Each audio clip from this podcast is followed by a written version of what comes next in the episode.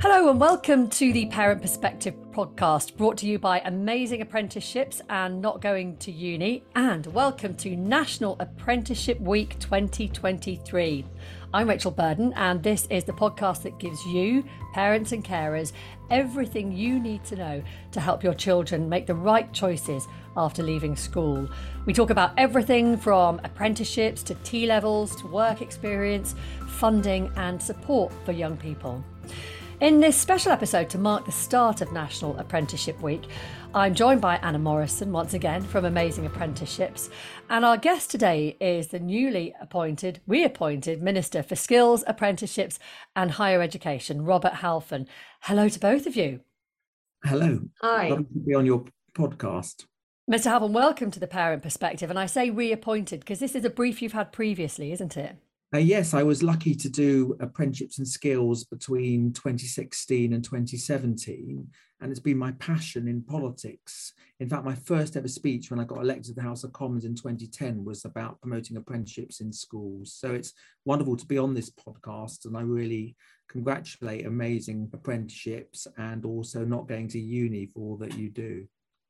So, what do you know about the current state of opportunities for children leaving school at 16 in the country at the moment, given that you've had a bit of a break officially from being involved in a minist- at a ministerial level? Well, there are incredible opportunities for people to do apprenticeships. We have a conversation about apprenticeships in our country uh, that we haven't done for many years. And I doubt there would have been a podcast like this uh, um, years and years ago, even if podcasts had existed then or equivalents. And nowadays, you can do an apprenticeship in almost every subject. So you've got the traditional crafts that people are more familiar with, but you've also can do an apprenticeship in engineering, in nursing, in journalism, in legal, uh, le- in lawyer and legal work. You can do an apprenticeship in policing. Um, there are Ministry of Defence apprentices, uh, the postgraduate teaching apprentices, they're teaching assistant apprenticeships. There are apprenticeships in all walks of life. And you have uh, hundreds of colleges and providers offering to train those apprentices. There's thousands of employers who have apprentices. We've had something like over 5 million apprentices since uh, who started since 20 since 2010. So it's an incredible opportunity for people to climb that ladder of opportunity because uh, you you you you earn while you learn. I mean, it's a no-brainer. There's no student debt to worry about, no student loan.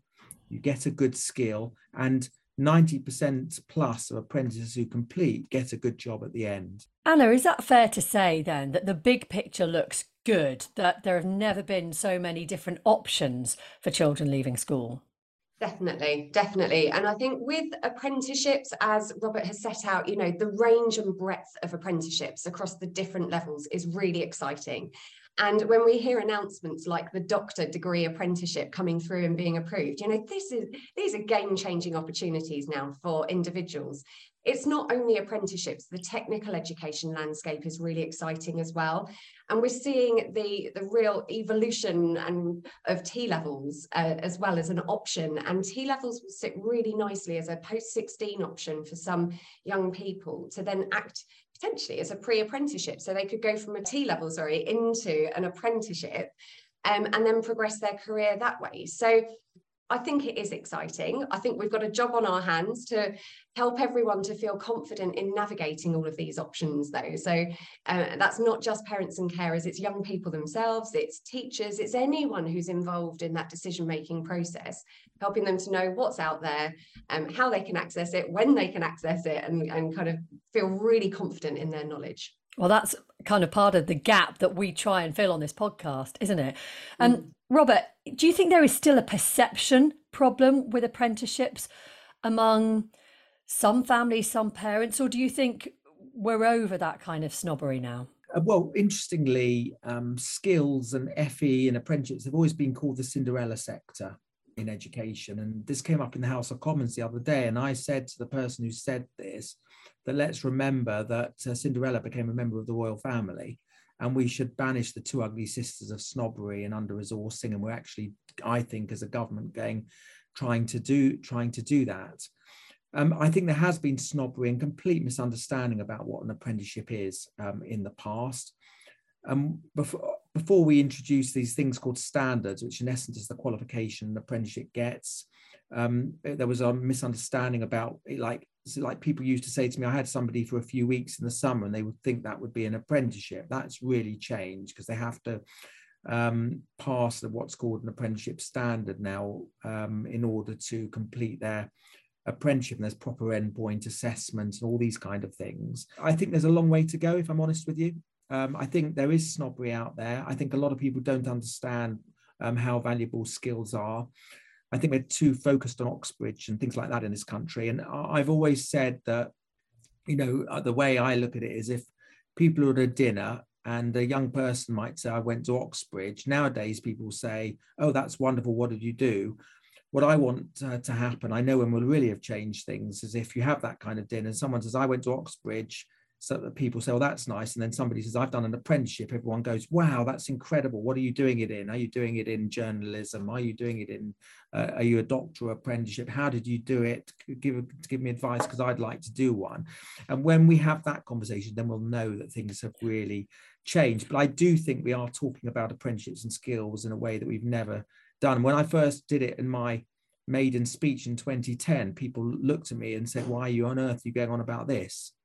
And yet nowadays we have um, you know the national apprenticeship week. Um, we have podcasts like this. We have um, you know as i said over 5 million apprentices um, um, over the last uh, well since 2010 so things are changing. There's a long way to go.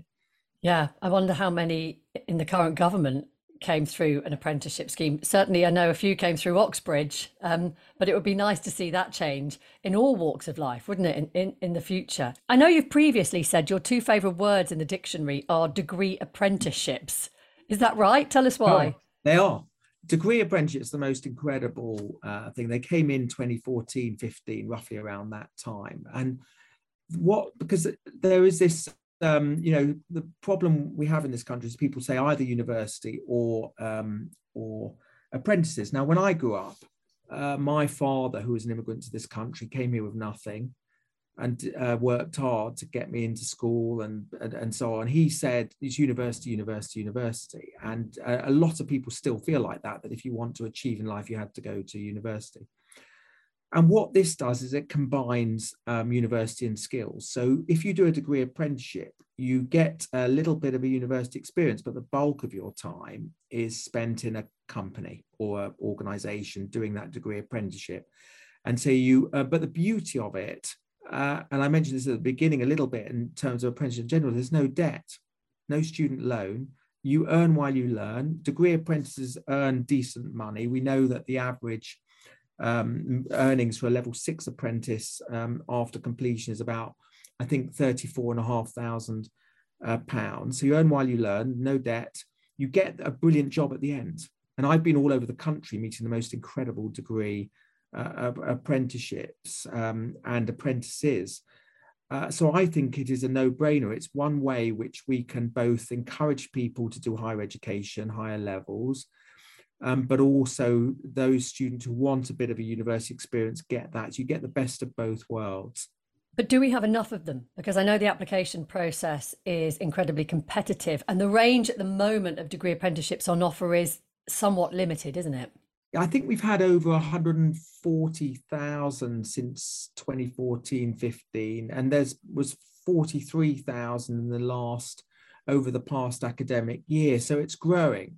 I mean, I went to Exeter University. Um, as I said, I didn't even know what an apprenticeship was when I was growing up. My father never mentioned it to me. It was all about you have to go to university. And but the most incredible thing I have done as MP was being invited to Exeter University to speak at their degree apprenticeship ceremony. Now, this is quite a traditional university, Exeter, and yet they were doing a degree apprenticeship uh, ceremony for hundreds and hundreds of students who had passed in all kinds of different subjects, students from all over the country.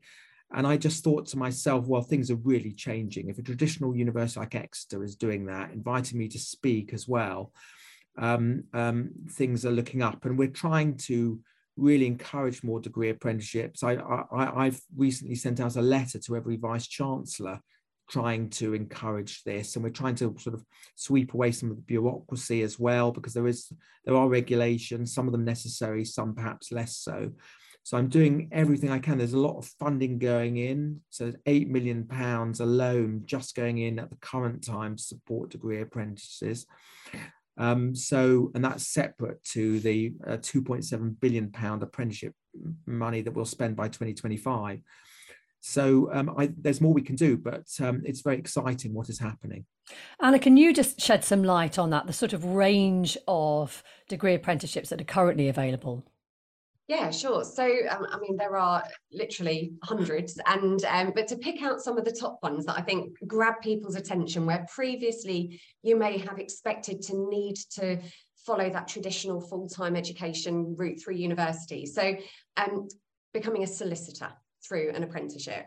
Um, an architectural assistant, which is a degree level apprenticeship. We've got doctor, um, and that's really exciting what Health Education England and the NHS are trying to do around the doctor degree apprenticeship. And this links a lot with um, opportunities for families and young people and individuals for whom perhaps studying to become a doctor just would have been out of their reach because it's it's years and years of study and investment and the finances. And to think that that now could be an opportunity for hundreds of individuals to be able to access that career path is incredible. Um, police constable economist um, we've got paramedic laboratory scientist all sorts of engineering roles. The range is huge. And i guess we haven't got enough time today to go through all of them, but my plea would be if you think you can't get there through an apprenticeship route, I would just challenge you to go and do your research and have a look because if it's not available now, you might see that it's in development. So there's lots of employers and sector bodies looking at new apprenticeships all the time. You're right. So just to say, there's I think there's 150 um, degree apprenticeship occupations level six and level seven so 150 different pathways that you can choose from to uh, be become a degree apprentice and, and just looking at that number, Robert, have you got any sort of specific target in mind in terms of expanding the opportunities, whether it's the number of apprenticeships uh, available per se or the range of sectors involved? Well, I want to um, increase apprenticeships across the board at every level. Um, and we we had a bit of a dip, if I'm uh, honest with you, during the COVID years in terms of starts, but that has in the, over the past year it's gone up by 8.6% the number of apprentices. So that is good news. But there's a lot of work we're doing to try and make sure there are there are more starts, and um, hopefully we'll be able to make some uh, announcements over the coming uh, um, month, uh, weeks and months. Um, and we're, we're giving incentives to employers. You know, for example, small businesses, we pay 95% of the training costs. That isn't known. If you're a small business and you have less than 50 people uh, and you employ a 16 year old, for example, 16 to 18, we pay um, um, all the all the training costs, and we also give the employer and the provider a thousand pounds just to try and encourage. And the same with apprentices from significantly disadvantaged backgrounds, like who may be on education healthcare plans. Uh, as well. And in terms of degree apprentices, we're looking at that all the time because uh, I speak to universities, I speak to businesses just to try and get ideas about how we can encourage even more universities to offer because not every university does. But it isn't just down to the university, it's down to the employer as well. And that's uh, that's really important. So we're working very closely with the businesses, particularly the levy payers, because they're very big businesses, can do uh, are well placed to do degree apprentices to look at how uh, we can encourage them to do these higher levels as well. Um, and I think when we're talking about the levels of apprenticeships, it's really important to talk about the other levels as well level two, level three, level four. Um, and I think sometimes when we're working in this space, we see teachers, careers advisors, young people, their families kind of really aspiring for degree apprenticeships, which is fantastic. But in reality, the majority of vacancies that we see advertised are at the other levels. And I'm an SME, we employ apprentices, and to date, we've brought apprentices in at level three because that's been right for our organisation. So advanced apprentices that, um, and that links with the job role that they're performing. And then should they, you know, complete successfully, and I really hope they do, then perhaps progress on to a degree apprenticeship. And that's not a backward step at all for someone leaving school or even someone who's already in the workplace um, who may want to start at that level and then progress through. and I just, uh, yeah, we see a lot of kind of fixation on, you know, I want to get an apprenticeship, but I want a degree apprenticeship. And I just feel we need to balance that message with families about what's out there. I think 70% of starts last year were level two and level 3 mm-hmm. And I want everyone to do apprenticeship and level, but I'd like to see progression as well. So when somebody does a level two, they go on to level three, and ideally they do a level three and level four. But you're absolutely right. We need to encourage apprentices across the board. Well, that's a key point, actually, when we talk about success rate within apprenticeship schemes. And the data that came out last year showed that the achievement rate was around 57.7%. Clearly, there's a lot of room for that to improve. So, what would you see as your target, Robert? Do you have one in mind, or how do we address that? So um, that is a really important question. So it's also, first of all, to look at that achievement rate. What happens sometimes is an apprentice, or would-be apprentice, might start, but then might be offered a job by the employer.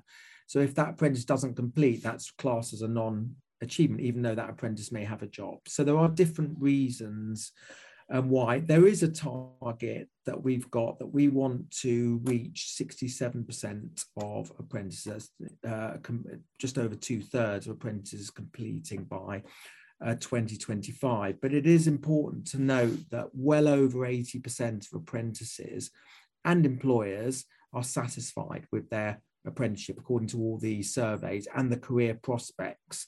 And I also mentioned that those apprentices who do complete, 92% of those apprentices who do complete their apprenticeship get a good job, um, often in the company they've done in their apprenticeship with, that's usually the case, or go on to serious further training or additional education. We're also trying to raise quality, so we've asked all the apprentice providers to re-register with the register of apprentices we've got ofsted inspecting all apprentice providers by 2025 we've got we've introduced new in, early intervention to help both the employer and the uh, provider and the apprentice all the way through the apprenticeship. So so to make sure if there are any problems that they can be ironed out early on. So anna can you um, give us any feedback you've had as to why apprentices leave their programs yeah, there was some some data that was published last year. Actually, the Department for Education had done a bit of uh, research and surveyed just over 500 apprentices on their reasons for not staying and completing their apprenticeship. And as Robert has said, it's not always for negative reasons. You know, we might look at that percentage and kind of go, "Oh, there's room for improvement," but often, or there, you know, very often there could be individuals who have taken on a, an enhanced role, who have changed position, and that apprenticeship is no longer fit for what they're doing in that position. Um, it could even be, we, I've worked with one provider where a lot of their apprentices um, complete their apprenticeship or get near to completion and then decide to progress on to full-time university and the timings just don't work out. There are also some clear flags that come out actually for some individuals where balancing working full-time and studying on a, an apprenticeship is is not the easy option. And i think perhaps if we look at apprenticeships 10 15 years ago they were nowhere near as rigorous and robust as we've got now. I think they're more demanding. I certainly see that as an employer. The work that my apprentices put in that um, those off the job hours that they put in are real hours you know we see that in the business. They need to put that time in during their working week. And and so sometimes there can be pressures of balancing working often full time and studying and undertaking the apprenticeship. And and so yeah there can be things that we need to look at in terms of support. I know the sector's doing a lot on initial assessment as well to try and really make sure that we're getting the right learners on the right programs and giving them every chance of success. Let's talk then about um, giving everyone every chance of success. Talk about some of the more vulnerable young people that you work with, care leavers. Um, when you, Robert, were chair of the Education Select Committee, you highlighted that just 2% of care leavers were doing apprenticeships. Last year, just 350 of care leaver apprenticeship bursaries were claimed. Again, there's some work to be done there, isn't there? There is, and we are doing that. It's a passion of mine. I want uh, the, one of the key reasons I believe in apprentices is because I've always seen it as a route for disadvantaged to climb up the ladder of opportunity. And I, way back in 2000, and it was either 2008 or nine, I wasn't even an MP. I was just a parliamentary candidate. I went into a building to meet some would-be apprentices from disadvantaged backgrounds who were working with a charity. I think it was Catch 22 and they were saying they just didn't have the opportunities to do it couldn't find the ads anywhere on the internet or had to travel far too far other sides of the country to get any kinds of interviews and i literally left that building uh, saying if i get elected to parliament i would make it my mission to champion apprenticeships and so i I, I, we are doing more in terms of care leavers. We are we had a very exciting announcement, which is that we're tripling the bursary from 1,000 to 3,000 pounds. This is something I uh, wanted to do since I got to the post in early early November. We're hoping to double the number of care leaver apprenticeship starts by academic by the academic year. So that's by uh, 2024, 2025. And on top of that, we are paying businesses, every business gets paid £1,000 if they take on a care leaver every provider, so that's an independent provider or an FE college, gets paid a, thousand pounds. Um, I, I, I want to see what you know we the virtual heads who have a big role, um, what work they can do to encourage and mentor care leavers in in their charge to um, take on apprentices, and we're also doing a lot of work on careers. Uh, because it's not just about finance, it's about telling people. And as a backbencher, I championed what was called the Baker Clause. And what that means simply is that uh, young people in, in, key years have uh, two encounters at least a year. So that's six encounters to, with either an apprenticeship or skills organization. We've got the ASK program, which uh, of course Anna knows all about, uh, reaching over uh, 2.3 million students over the past few years, an incredible program. But I'm doing everything possible to strengthen careers advice uh, for disadvantaged um, students, but also across the board, because that will be the best way. And it goes back to some of your earlier questions about encouraging parents to take to, to get their kids to take up apprenticeships as well. I want to address that as well um, across the board, parental support in just a moment. But Anna, will that kind of investment in the care leaver bursary and, and beyond for care leavers, will that be enough to make a difference? I think it's a really good step in the right direction. I'm really pleased that um, we're seeing that increase in the bursary. And we work a lot with care leavers, care experienced young people. And when we're trying to support them into apprenticeships, very often, you know, once we've raised their awareness, and Robert is quite right, there's a lot of work to do there to let them know what apprenticeships are and how they can access them. But then once they do, um, if they are living independently, salary and finances are a huge factor for them. So that increase in the bursary could really make the difference between individuals ruling out or ruling in apprenticeships. Um, so it's very exciting. We've got to make sure the wraparound support is there as well. So um, we've worked a lot in this space, and obviously it's not just the individual; it will be the training provider and the employer and those working day to day with that apprentice being really mindful of the situation and that that individual may have come from some of their additional support needs that they may have throughout the program and the flexibility that's going to need be needed to be built in and um, with all of that support and you know that huge investment from everyone kind of buying into this to hopefully make sure that that individual can stay on their program and achieve and progress. So that is some good news let's continue to look at finances and particularly relevant in the current cost of living pressures that so many people are experiencing. Um, if you have a 16 or 17 year old who opts to do an apprenticeship, their child benefit stops. Now, is that something that needs to be reviewed? Because employers and trainers, Robert, tell us this is one of the reasons families often withdraw their children from apprenticeship programs. Uh, these are these are difficult um, issues because also there are genuine pressures on the public on public spending, which we know about, and the government has to walk down three very difficult roads, which is spending money on education and skills, dealing with our debt so we can cut inflation, um, and helping people spending billions of pounds on the cost of living. Um, so they're not easy, easy, easy decisions. So of course, child benefit um, is given to 16 to 19 year olds to support uh, continuing education. But don't forget the wages of apprenticeships are worth much more. And students who are just pure students, not doing apprenticeship, they're not earning any money at all. We've increased, um, last year we increased the apprenticeship minimum wage by 11%.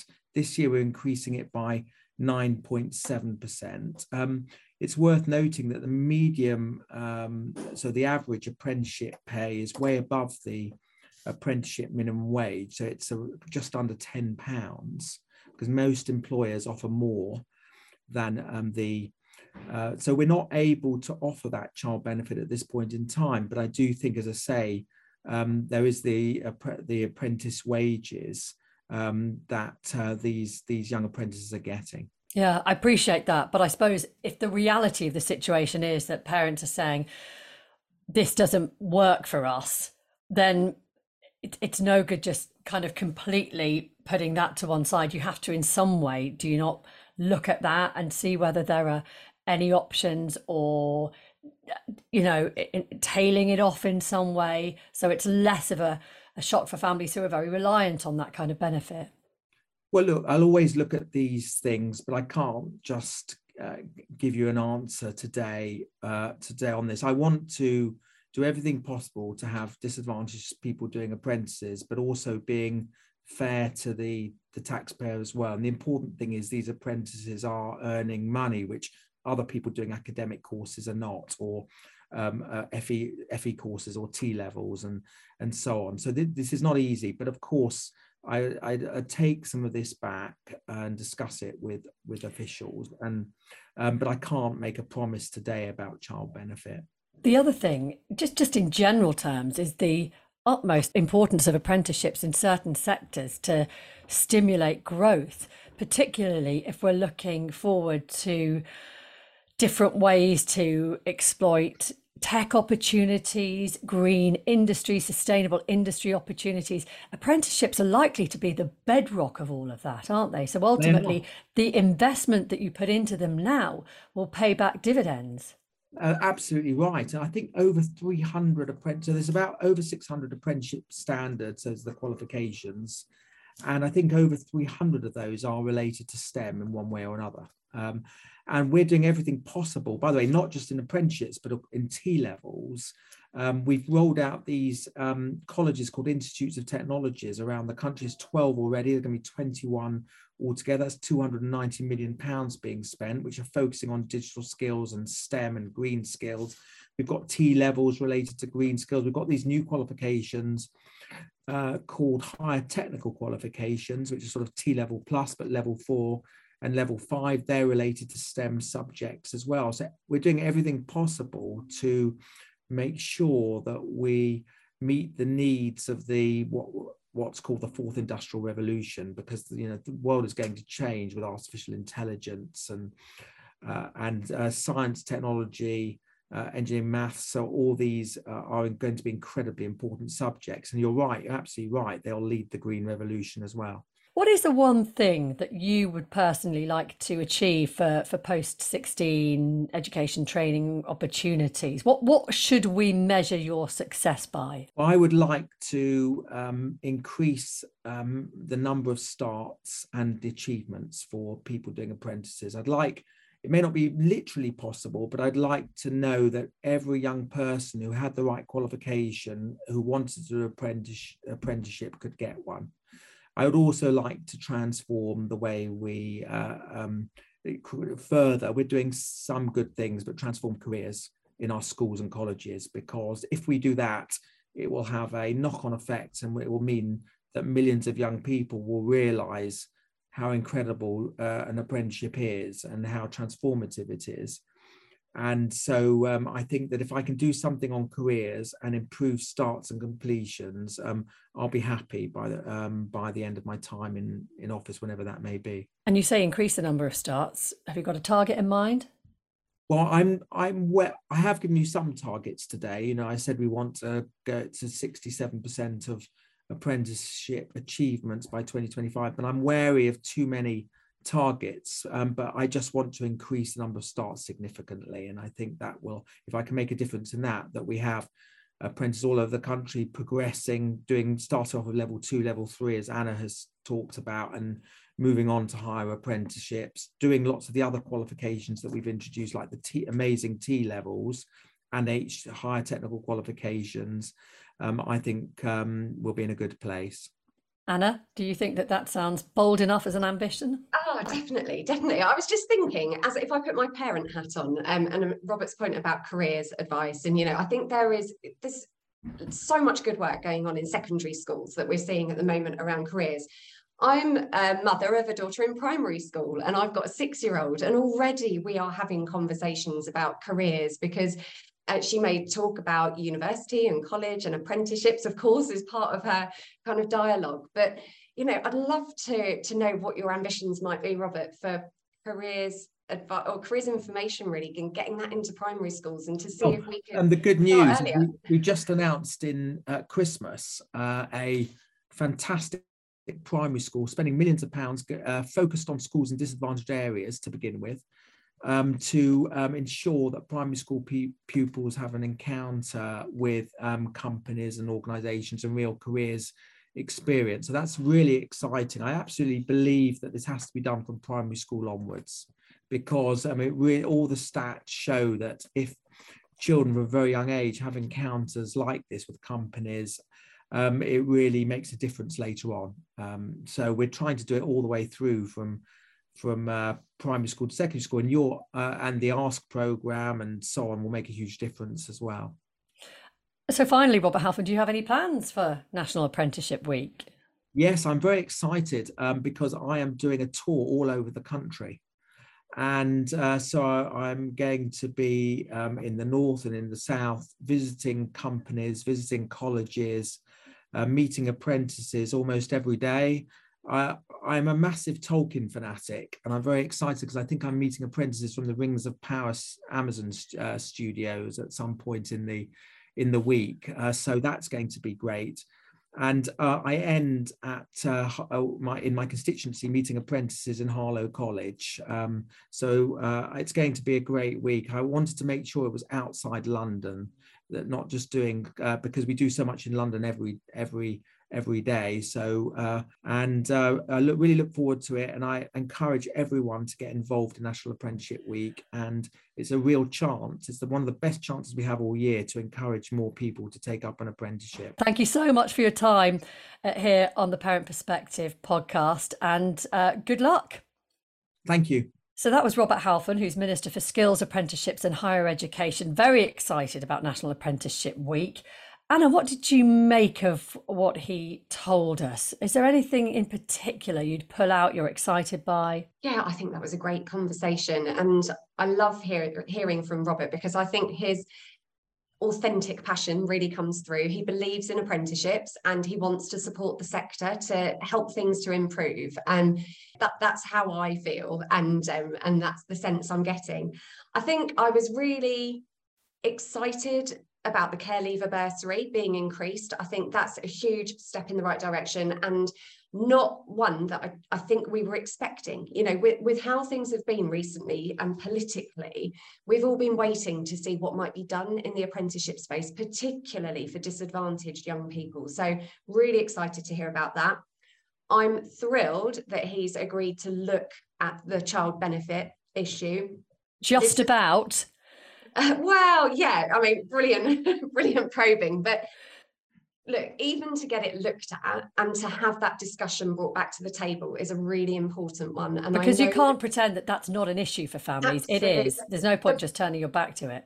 Completely. And the big problem is it's not reported on. So we don't have the data. We don't have data for those young people who have been offered an apprenticeship and then their parents have said, you're not doing that because that we can't afford that um, it's not captured anywhere. If we could show the impact that that had had over the last, well, 25 years for me working in the sector, you know, it would be really significant. So even if we all we get out of this is perhaps a capturing of data to see how bad the problem is over the next year, that would be great for the sector. Even better if they might look at some solutions like the tailing off, like you said, so that it's not such a huge change to the fi- family finances or those household finances.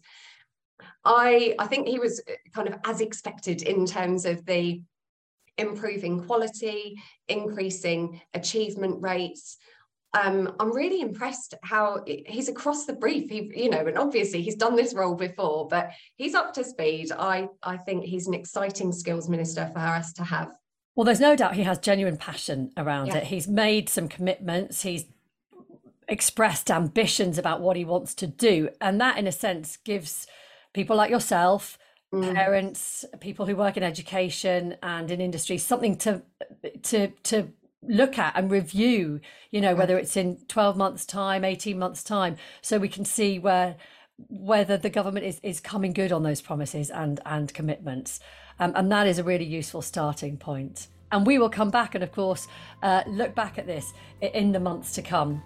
Uh, but for the time being, that's it from Anna and myself. And thank you so much for listening to this episode of The Parent Perspective. If you've got any questions or comments, anything you want to say at all, uh, you can find us on social media. It's at Amazing Apps UK or at Not Going to Uni and use the hashtag Parent Perspective.